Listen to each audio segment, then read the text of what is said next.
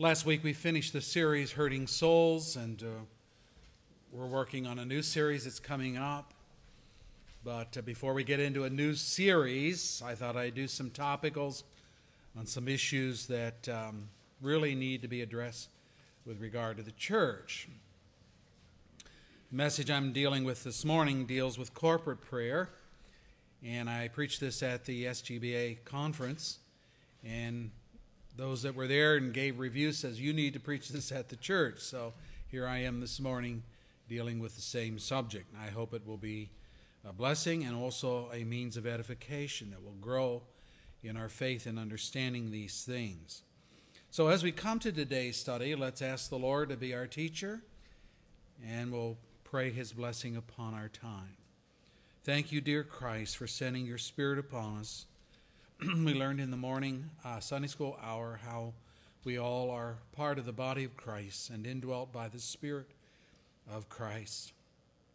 So, as we address one another, we're speaking to the spiritual aspects of our lives.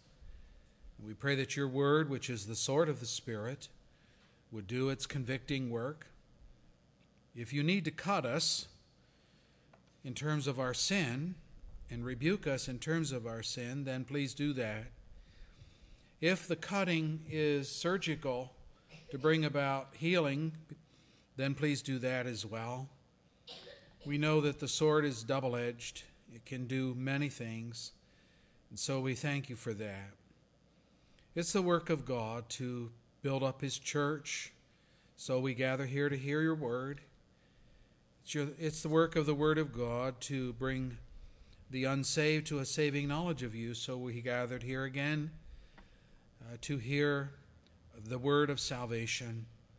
May you be pleased, Lord, to meet with us. In the name of Jesus, our Savior, we ask this with thanksgiving. Amen.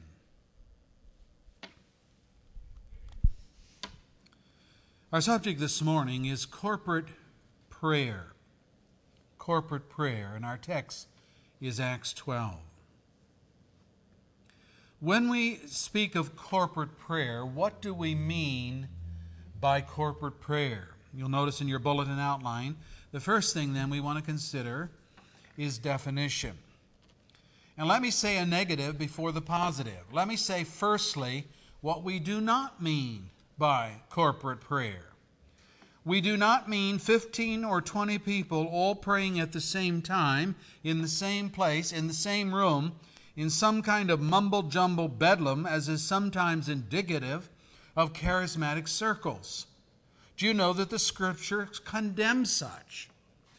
While these churches meet and do this kind of thing, they're in violation of the Word of God. Let me read it for you. Paul writes to the Corinthians Two or three prophets should speak, and the others should weigh carefully what is said and if a revelation comes to someone who is sitting down, the first speaker should stop. Just think about that. Just I'm just I'm stopping right there to pause at this verse. So these people are gathered in a group. Some are speaking. One person is speaking. Another gets a revelation. They have something to say. What should the first speaker do? Stop. He goes on. For you can all prophesy in turn, so that everyone may be instructed and encouraged. The spirits of prophets are subject to the control of prophets, for God is not a God of disorder, but of peace. 1 Corinthians 14, verses 29 through 33. Now, the issue at Corinth was not speaking in tongues. That was a gift of the Spirit for the apostolic age. They were part of the apostolic age. The issue was that whether speaking in tongues, that's languages, by the way, or preaching, everyone maximized rudeness and threw decorum out the window. They all tried to speak at one and the same time.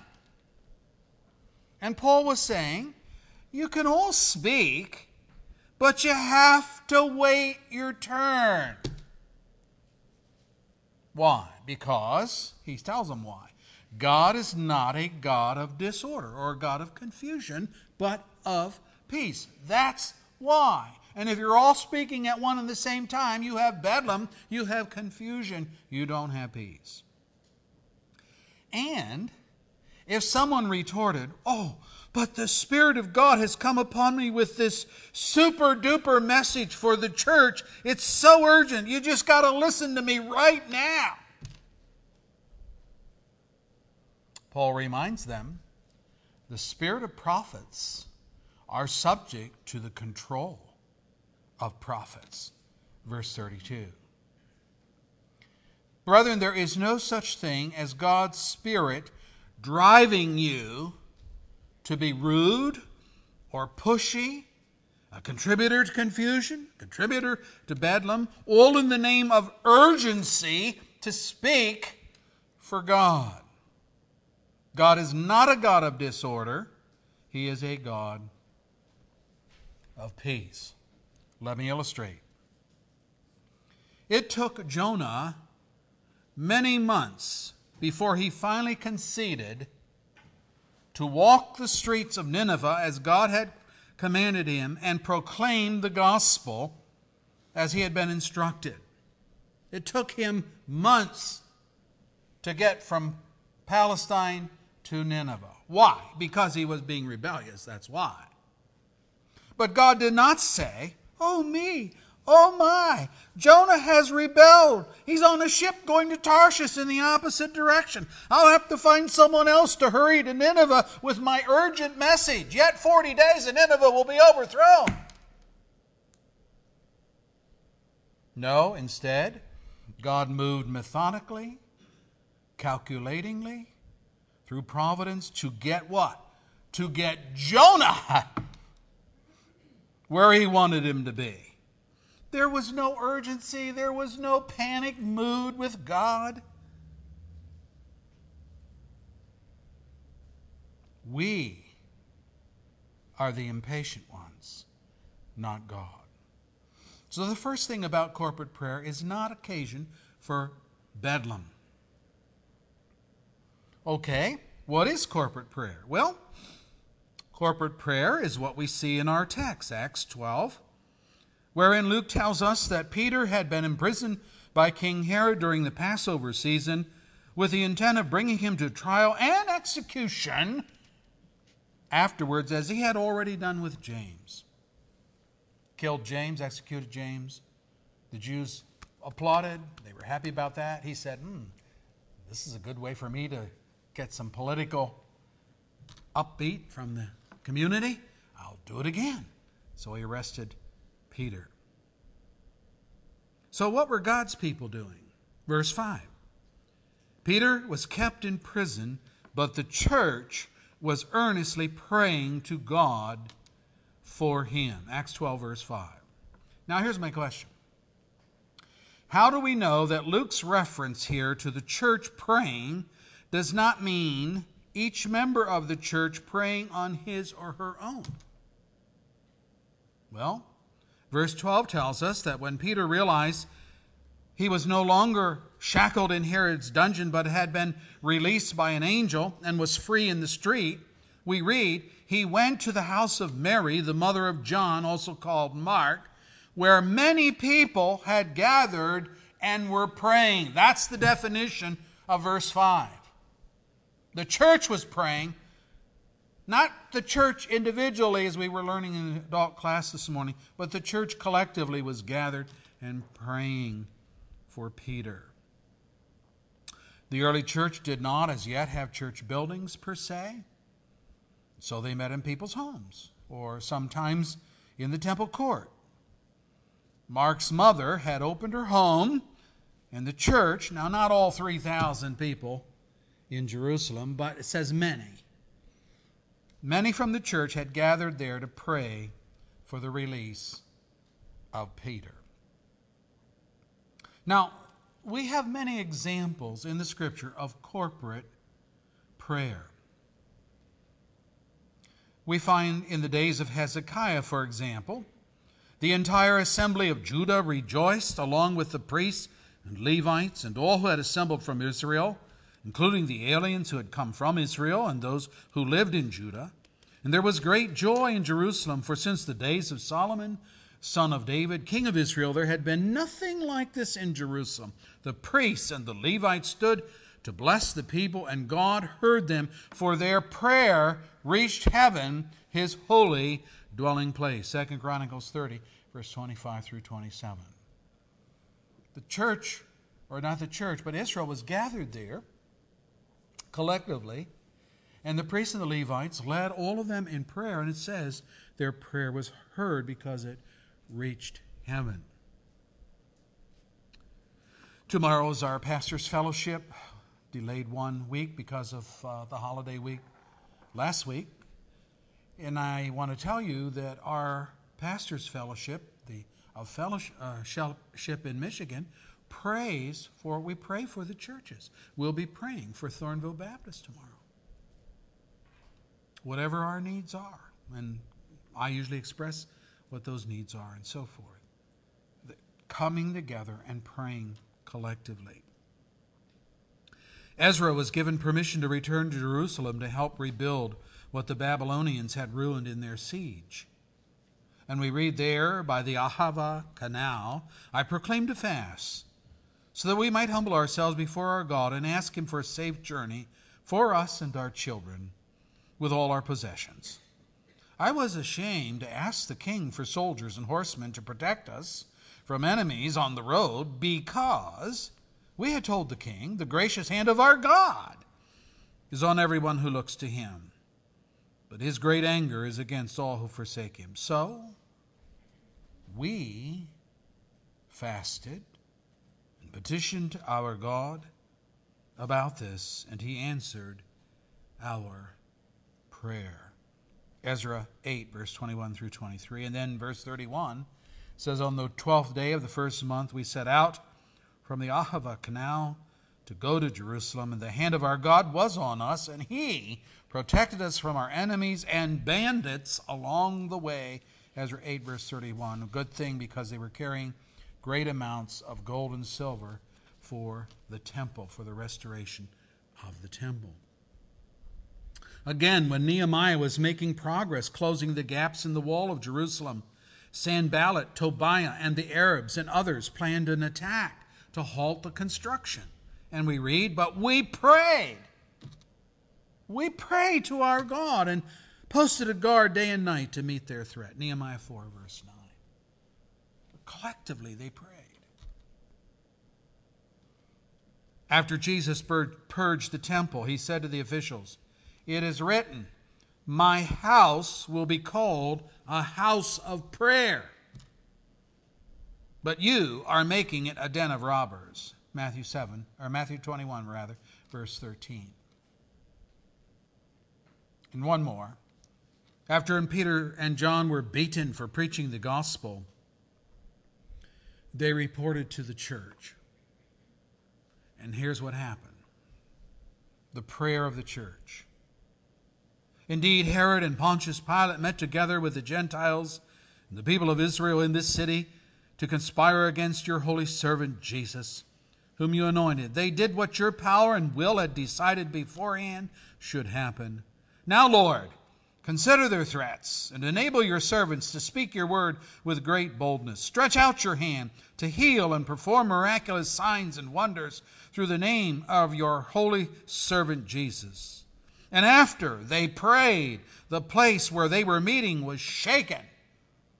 And they were all filled with the Holy Spirit and spoke the word of God boldly. Acts 4 27 through 31. Church again praying collectively. And my, the building shook because of the power of their collective prayer.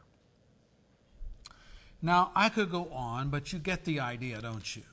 That the people who knew God, whether in the Old Covenant or the New Covenant, they would gather at times to pray as a group. And in those corporate prayer sessions, heaven heard and heaven answered in miraculous and stupendous ways. They could say, cause and effect. We prayed about this, and God has intervened. They could see it. It wasn't like, wonder if God's going to answer my prayer. They prayed and saw results. Now that brings us, secondly, to the benefits of corporate prayer. What are the benefits of corporate prayer? Well, number one, and most important, affirms our obedience to Jesus, the Lord of the church. This should not have to be taught to you. It should be as natural as breathing air to know that God's people are to gather together and pray for their country, they're to pray for one another, they're to offer petitions and thanksgivings and intercessions. They are to praise and worship God. They're to pray for revival, etc., etc., etc. What do we read of the brand spanking new baby Christians who, at the preaching of Peter, were saved and baptized and added to the church? We had it in our meditation reading this morning.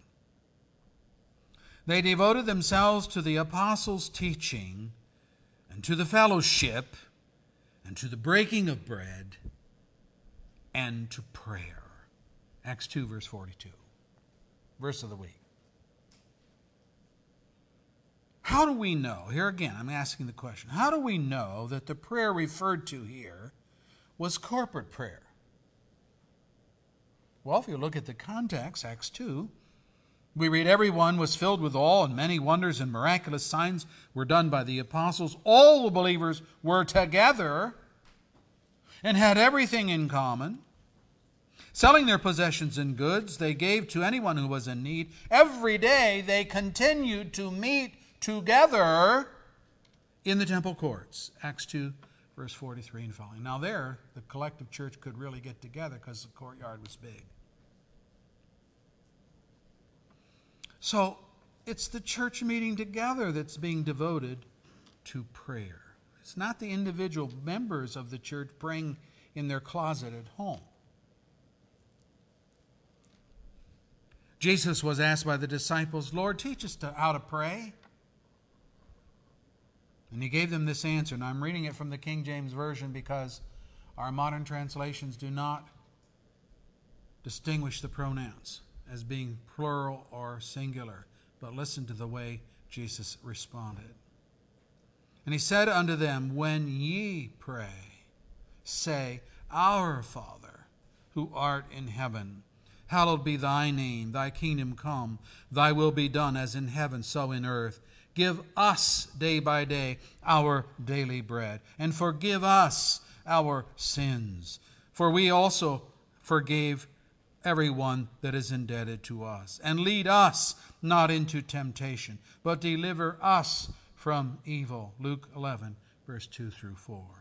The whole instruction here is not on personal prayer, but it's on corporate prayer. When ye pray, Our Father, give us, forgive us, lead us not into temptation, deliver us, us, us, us, our. Jesus instructs them how to pray, it's in the area of corporate prayer. And this is so plain as to be beyond question. When you refuse to meet with your church corporately to pray, you are in violation of the commands of Christ our Lord. And then you wonder why your prayers for your personal hurts are not answered. Now, I'm saying corporately you should be here to pray with us unless you're providentially hindered. You're sick, you're incapacitated in some way, or whatever. You have a flat tire, the hot water heater exploded in the basement, something providentially that hinders you. Secondly, the second benefit is that corporate prayer moves the hand of God in ways that personal prayer does not. Again, Jesus to his disciples, this time it's they're standing by the withered fig tree. King James Version again. Therefore I say unto you, what things soever ye desire when ye pray, believe that ye will receive them, and ye shall have them. Mark 11, verse 24. It's It's again reference to them when they pray corporately. One another of these promises which we are all too quick to apply to our personal prayer life, but Jesus is talking about the disciples gathered collectively to pray. Now, you might ask the question well, what is it about corporate prayer that emboldens God to be more ready to answer than when we pray privately? It is, by the way, it is very uh, possible that a church family gathered to pray acts more like enemies than friends and more like pagans than Christians. That is possible. We have an illustration of that in the scripture. Listen to James' analysis of the Wednesday evening prayer service. What causes fights and quarrels among you? Don't they come from your desires that battle within you? You want something, but you don't get it. You kill and you covet, but you cannot have what you want. You quarrel, you fight. You do not have because you do not ask God. And when you do ask, you do not receive because you ask with wrong motives, that you may spend what you get on your pleasures. James 4, first three verses. And all these yous here are plural, so he is addressing the church. When you come together and you're, you, you're praying, you, yeah, you're corporately together, you're praying collectively, but you're not still not getting the answers to prayers because it's they're sinning in their prayer time. When I was growing up in my home church in Pennsylvania, the quarterly business meeting was always held on Wednesday evening after the prayer service. And I can remember the very people who prayed, but 30 minutes before on their knees, now standing in a shouting match, trying to score points for their agenda on some item of business that they wanted approved or voted down. And that stuck with me, but it's not a good memory of a praying church, let me tell you.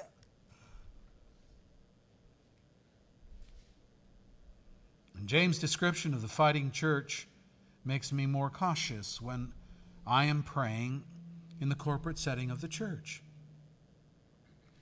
I watch my phraseology, to borrow something from the movie Music Man. I try to remember that others are listening to and entering in to my prayer as I lead the group in, and it becomes their prayer as well. I try to think of the big picture and not the mirror on the wall. I understand something else. I consider Jesus' endorsement of corporate prayer and the implications thereof when he taught, and here it is. Again, I tell you that if two of you on earth agree about anything that you ask for, it will be done for you by my Father in heaven. For where two or three come together in my name, there am I with them. Matthew 18, verse 19 and 20. And yes, I understand the context, which is talking about agreement with regard to church discipline. But that said, Jesus is still talking about prayer. And what, if any, guarantee we have that we, we will receive what we're asking for? The sin of James' audience, for which he rebuked them, was that they were at each other's throats fighting for supremacy over the next guy, vying for first place, and seeking God's intervention only to gratify their own lusts.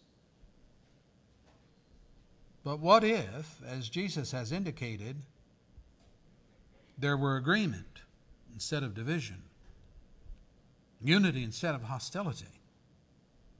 and love for one another instead of greed, then what? Well, he tells us what. If two of you on earth agree about anything that you ask for, it will be done for you by my Father in heaven. It's a benefit of corporate prayer. Why would the Father be more disposed to answer this kind of corporate prayer over the self centered prayers that we often pray? Well, Jesus answers. And here it is Where two or three come together in my name, there am I with them. Let me put it this way if Jesus is there, then his endorsement is there. If Jesus is there, a sure answer is imminent. Martha, at the tomb of her dead brother, said to Jesus, But I know that even now God will give you whatever you ask. John 11, verse 22. And in verse 41, we hear this confirmation of Martha's faith. So they took away the stone. And then Jesus looked up and said, Father, I thank you that you have heard me. I know, or I knew rather, I knew that you always hear me. But I said this for the benefit of the people standing here, that they may believe that you sent me. John 11, verse 41 and 42. Brethren, in corporate prayer, where there is agreement in prayer on righteous issues, Jesus is there. And if Jesus is there, he is the intercessor the Father will not deny. Uh, but there's one thing more it's a promise. And we have it in John 16. Jesus said to his disciples, Until now, you have not asked for anything in my name. Ask and you will receive, and your joy will be complete. I am not saying that I will ask the Father on your behalf. No, no. The Father Himself loves you because you have loved me and have believed that I came from God. John 16, verse 24 through 27. Unity in corporate prayer moves the hand of God to answer because then it is that we demonstrate real love for Christ and his people and not just lip service. And prayers of this sort are hard to muster in the privacy of our self centered world. Corporately, we can think collectively. And that's why I believe that God answers corporate prayer in a way that He often does not ask, answer our singular prayer in the way that we want it answered. He answers, but lots of times He says no, or wait, or not yet. I can tell you with regard to our church on corporate prayer that we have prayed things prayed for things on a Wednesday night. And by one week later, the next Wednesday, we see an answer from God. We see an intervention from God. But I can also tell you from personal experience that me praying home personally for a particular need, I've waited weeks and weeks and weeks to hear an answer from God other than wait or no. Thirdly, a third benefit of corporate prayer is the reality of being apprised of and sharing burdens with one another. Let me ask this searching question How well do you know families of the church? Jared's teaching on the church as the body of Christ in the adult class. How well do you know the families of the church? Do you know their needs, their hurts, their limitations? Do you? There is in America what I'm going to call the cult of privacy. It's a cult. It's cultish. Used to be till they passed privacy legislation. For every business with whom you have a financial dealing, you will receive their privacy policy in the mail. And they will assure you of keeping your private information secret. And in that document, they will say if they have to share your information, they will tell you under what circumstances and to whom they will share that information, how that will be done. Why, do they, why did they come up with it? Because everybody's paranoid about knowing what the other person's doing. Well, let me tell you, the privacy cult is also alive and well in the church.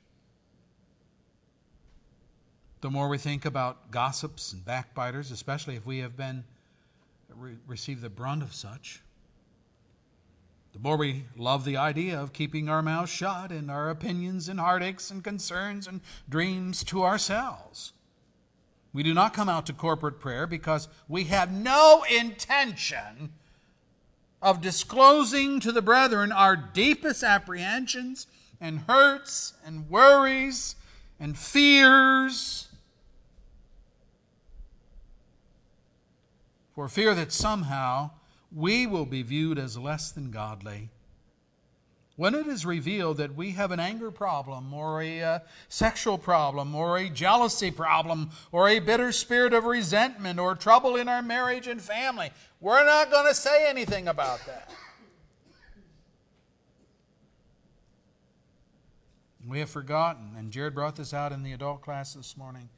We have forgotten that everyone in the public prayer meeting, including us, is a rescued sinner who, if it were not for the sustaining grace of God, would immediately plummet into the depths of hell and deservedly so. The title saints that is given to us in the scripture has to do with the work of God's Holy Spirit sanctifying us and making us the people of God. There are none righteous, none righteous in themselves. No, not one. And if we cannot admit this among the brethren, then we have missed the very essence of grace. When Jesus was eating in Matthew's house along with other tax collectors and sinners, the Pharisees questioned him about doing the, oh, I wonder if he knows he's eating with sinners and these people that filch others of their money and overtax them and so on. There's some prostitutes in there too.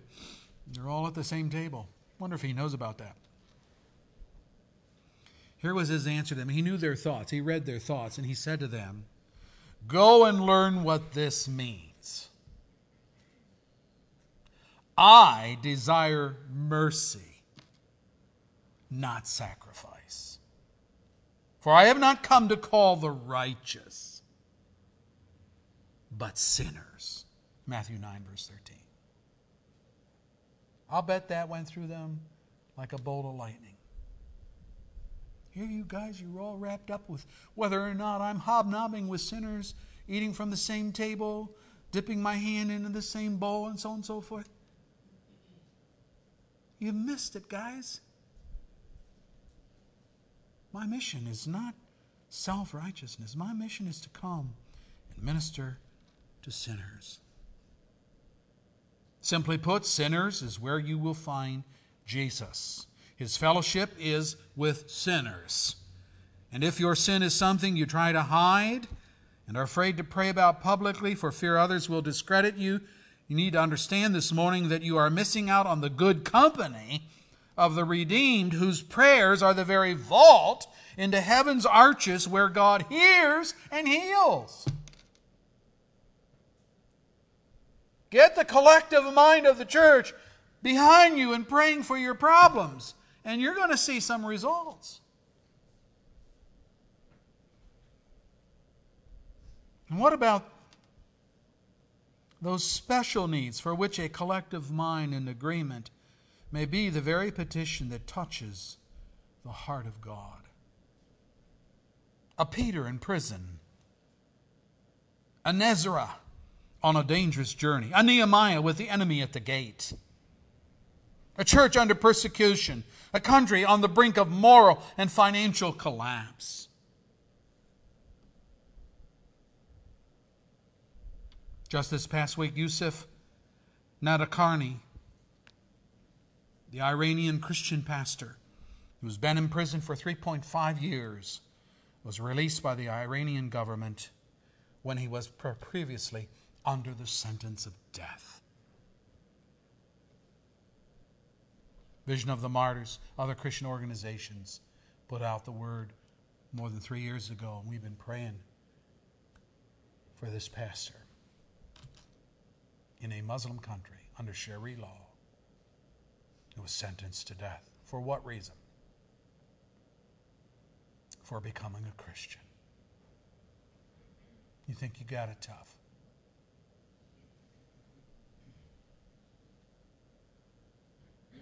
But the world of Christendom prayed, and he was released. Now, these are very serious issues, which I suspect Paul had in mind when he told Timothy, I urge then, Timothy, I urge then, first of all, that requests, prayers, intercession, and thanksgiving be made for everyone, for kings and all those in authority, that we may live peaceful and quiet lives in all godliness and holiness. This is good and pleases God our Savior. 1 Timothy 2, verse 1 and follow.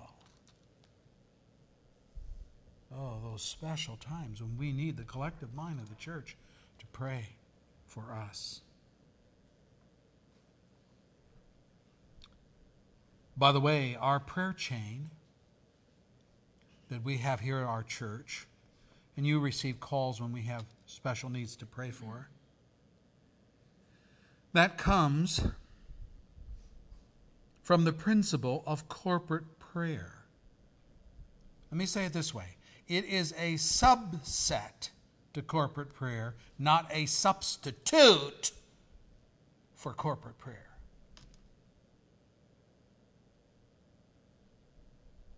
We're going to continue to do that, continue to call people when needs arise between Sunday and Wednesday or after Wednesday to Sunday. But we're going to gather on Wednesday evenings at the stated prayer time and pray as a group.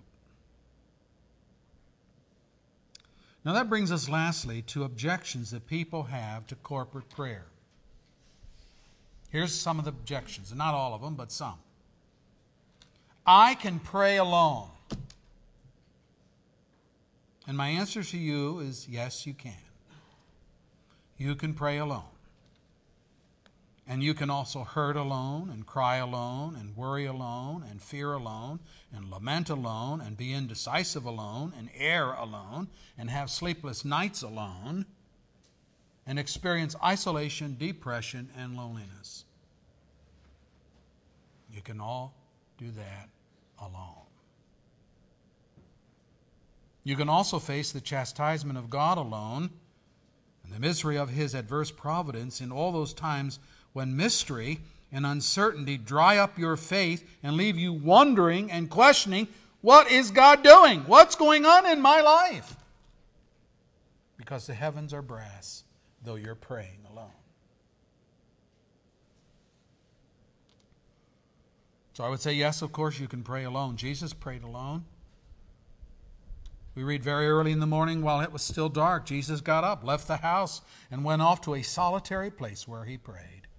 Mark 1, verse 35. That was his practice. He did do that.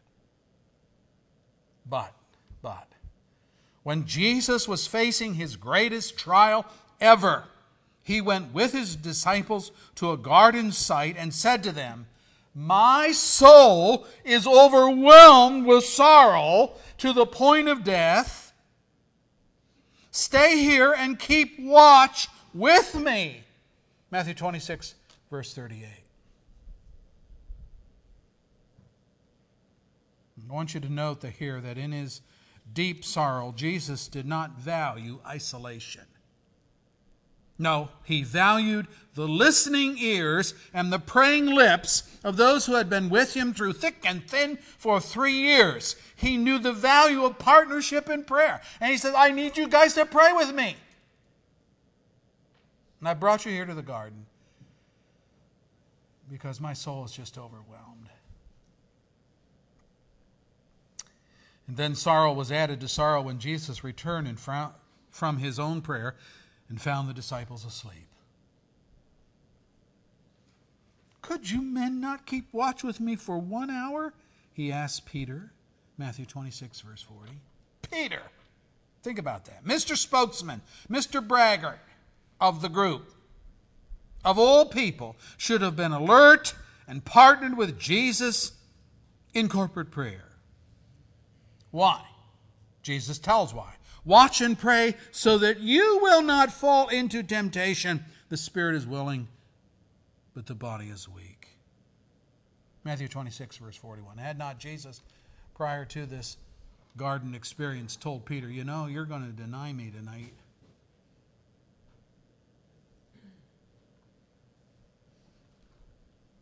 Yes, you can pray alone, but you will do better when you pray with others and tap into the collective mind of those who love you and are partnered with you in the faith. Second objection I don't know how to pray in public. I don't know how to pray in public. Well, it's easy, though many make it very hard. And here's the first secret think we, not me. That'll make it easy. Think we, not me. While the pastor or the elder takes prayer requests, pick one or two that are meaningful to you. Usually, prayer requests fall into categories the sick, the elderly, the financially stressed, the unsaved. The list goes on. But think of prayer as praise, too. Praise and thanks to God for who and what He is as well as for what he has done. The series we're learning on Wednesday night from Dr. Sproul is on the character of God. And this past week, we learned about the aseity of, the aseity of God, which is, most people don't even know what aseity is. The fact that he has no beginning and no end, that he always was. He's self existent. That means no man made God. God is before all men and before all of creation. That's something to praise God about. And the Bible tells us what He is. Aren't you glad that Jesus could say, No one is good except God alone? Mark 10, verse 18.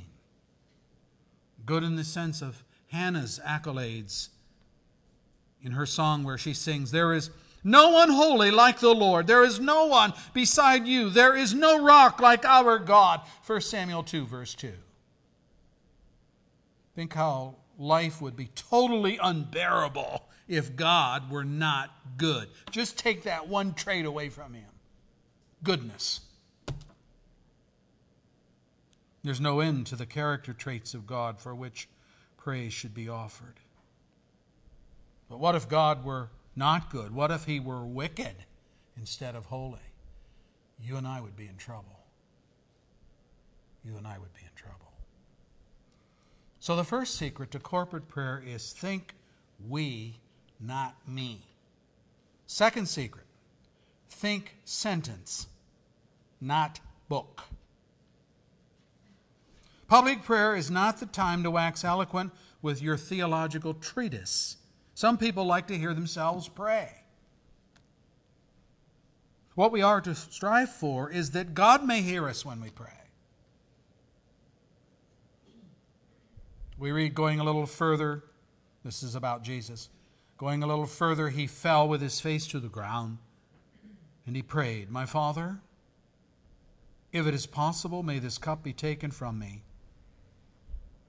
yet not as I will but as you will.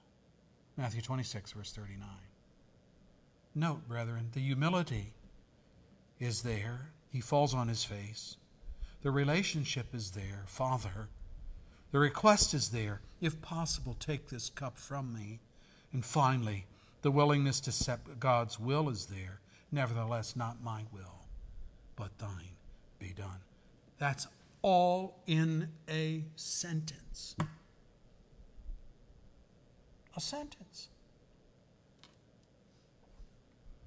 Don't make more of public prayer than necessary. Few choice blooms will say far more than a rambling rose.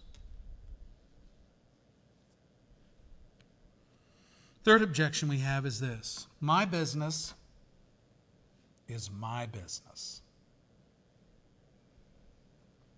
The corporate prayer service of the church is not a place to hang out your dirty linen for all to see. So if you're thinking that that's what corporate prayer is about, then you're wrong. James 5, verse 16 is misused, I think abused, where James says, Confess your sins to each other and pray for each other so that you may be healed. Talking about the sick person.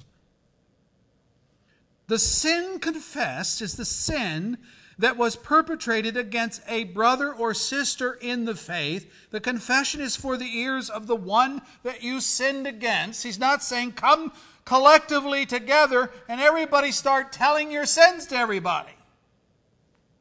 Boy, I could see how that would really do a tremendous harm in the church. Jesus put it this way if you're offering your gift at the altar and, and there you remember, you remember that your brother, your brother has something against you, leave your gift there in front of the altar. First, you go and be reconciled to your brother, and then come and offer your gift. Matthew 23, Matthew 5, verse 23 and 24. You see, it's personal. There you are, you're worshiping God, and you remember, oh, me and Joe have had a we had a fight this week. We had a disagreement. I better go and get that straight and then come back and worship God. See, it's personal. You, you confess to the person that you've sinned against. You get right with that person. Now, if a sin has wide scale public knowledge, such as gossip or immorality, theft, and such like, so that the church at large and even the community has heard of it, then yes, a public confession is not only advisable but necessary for forgiveness and restoration. Matthew 18 addresses a brother's sin which has become well known, but he refuses to repent. And so this is to be told to the church. Sins of a scandalous nature are to conf- be confessed before all. But otherwise, you just make things right with the person that you have wronged and you pray for healing. Pray for restoration. Whatever your objections to corporate prayer, you are not the deciding factor. God is. What is good for your soul is good for the church. And the church is the body of Christ. And Paul's thought is worth considering. He says in writing to the Roman church, I urge you, brothers, by our Lord Jesus Christ and by the love of the Spirit, to join me in my struggle by praying to God for me. Pray that I may be rescued from the unbelievers in Judea and that my service in Jerusalem may be acceptable to the saints there, so that God's by God's will I may come to you with joy, and together with you be refreshed. God of peace be with you all. Amen. Romans 15, verse 30 and following. Amen indeed. I think we've sinned as a church in terms of this subject of corporate prayer. There are times on Wednesday night when we have three people here to pray. And we pray. Three, thirty, doesn't make any difference. We still pray. We're praying together for a church of 50 people and three are here. Is it any wonder why we struggle for such things as church attendance or the finances to do the things that we would like to do in terms of missions or even improvements on the building or caring for one another in need and so forth? Is it any wonder why our families struggle with the things that they struggle? And we say, well, that's personal. Well, yeah. It's personal. But you're part of the body of Christ. So I want to tell you that if you're hurting as a family, it's affecting this church. If you're hurting financially, it's hurting the church collectively. If you don't have employment, it's hurting all of us. And this church needs to collectively pray about that because we know the God who can correct all of those situations. If we just get the idea that we're, and Jared's teaching on this on Sunday morning, that we're interconnected. We are that. Uh, we don't have to uh, try to orchestrate that some way. We are that when we were brought into the church by God's Spirit. We're members of the body of Christ. He's the head, but then all of us interconnect and are to grow up together and edify the body together. So I'm challenging you this week. This is it. Think about corporate prayer as one of those connective tissues that reaches the heart of God. Can we get a collective mind on a particular subject? We can all pray about that. You'll see God move heaven and earth to answer the prayers, the righteous prayers of his people. I'm going to close with a story. In my Pennsylvania church, we had a woman with terminal cancer. Was not in doubt. She had gone to a number of physicians. She had been tested ad infinitum. This test, that test.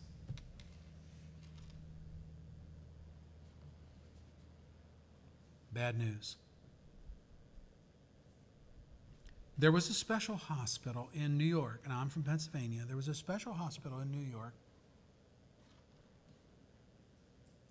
And the physician said, We want to send you up there to see if they can help you.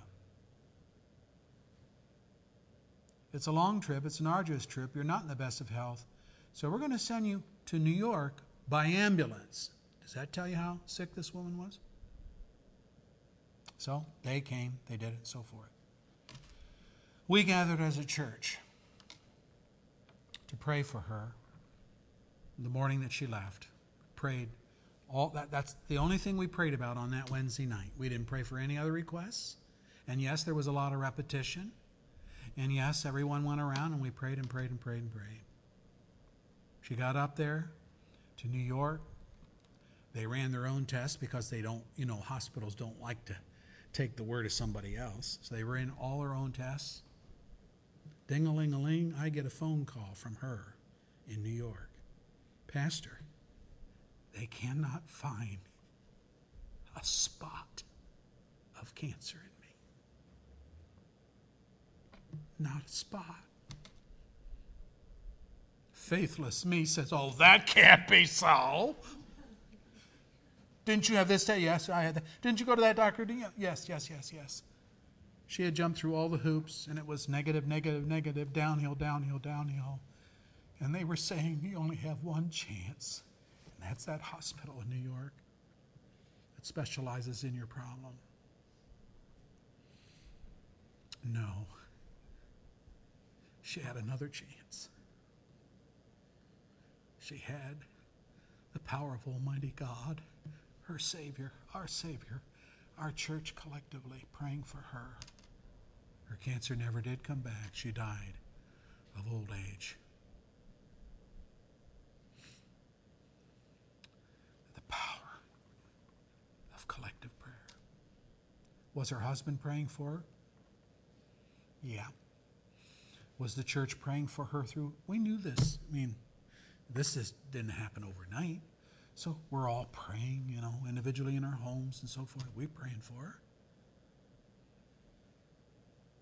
But the leadership of the church got its heads together and said, you know, we need a special prayer meeting for her. Just, we won't pray for anything else. We'll just pray for her. And so we did. And God intervened. And that's what He can do in your life, whatever your problem is. Whether we pray for just one thing on Wednesday night or a number of things, God hears the collective prayers of His people. Let's pray. Thank you, O Christ, for the power of answered prayer and the fact that you invite us to pray. And you say things like, Cast all of your cares upon me, for I care for your souls. I am meek and lowly of heart, and you will find rest. You tell us that. James tells us that the prayer of a righteous person is effectual, accomplishes much. Now think collectively as all of the righteous of this assembly gather and pray. Man, would we not see tremendous changes in our church and in our families if that were the case? I thank you for the power of prayer. And it isn't because we have some kind of formula that twists the arm of God in a special way. No, we're just being obedient to what you've commanded us to do, and you honor obedience to your word. So this morning, Lord, as we close this session, we pray, and we pray for the unsaved among us that today, collectively, we're praying now that you would bring people to know Christ that don't know you. Grant them that repentance unto life. Grant healing to that sick person that the doctors have kind of washed their hands. Nothing more they can do. Praying for that one that has financial needs, needs a job, needs work. Lord, whatever our need, if it's righteous, if it'll bring glory to you, if it's your will, may it be done.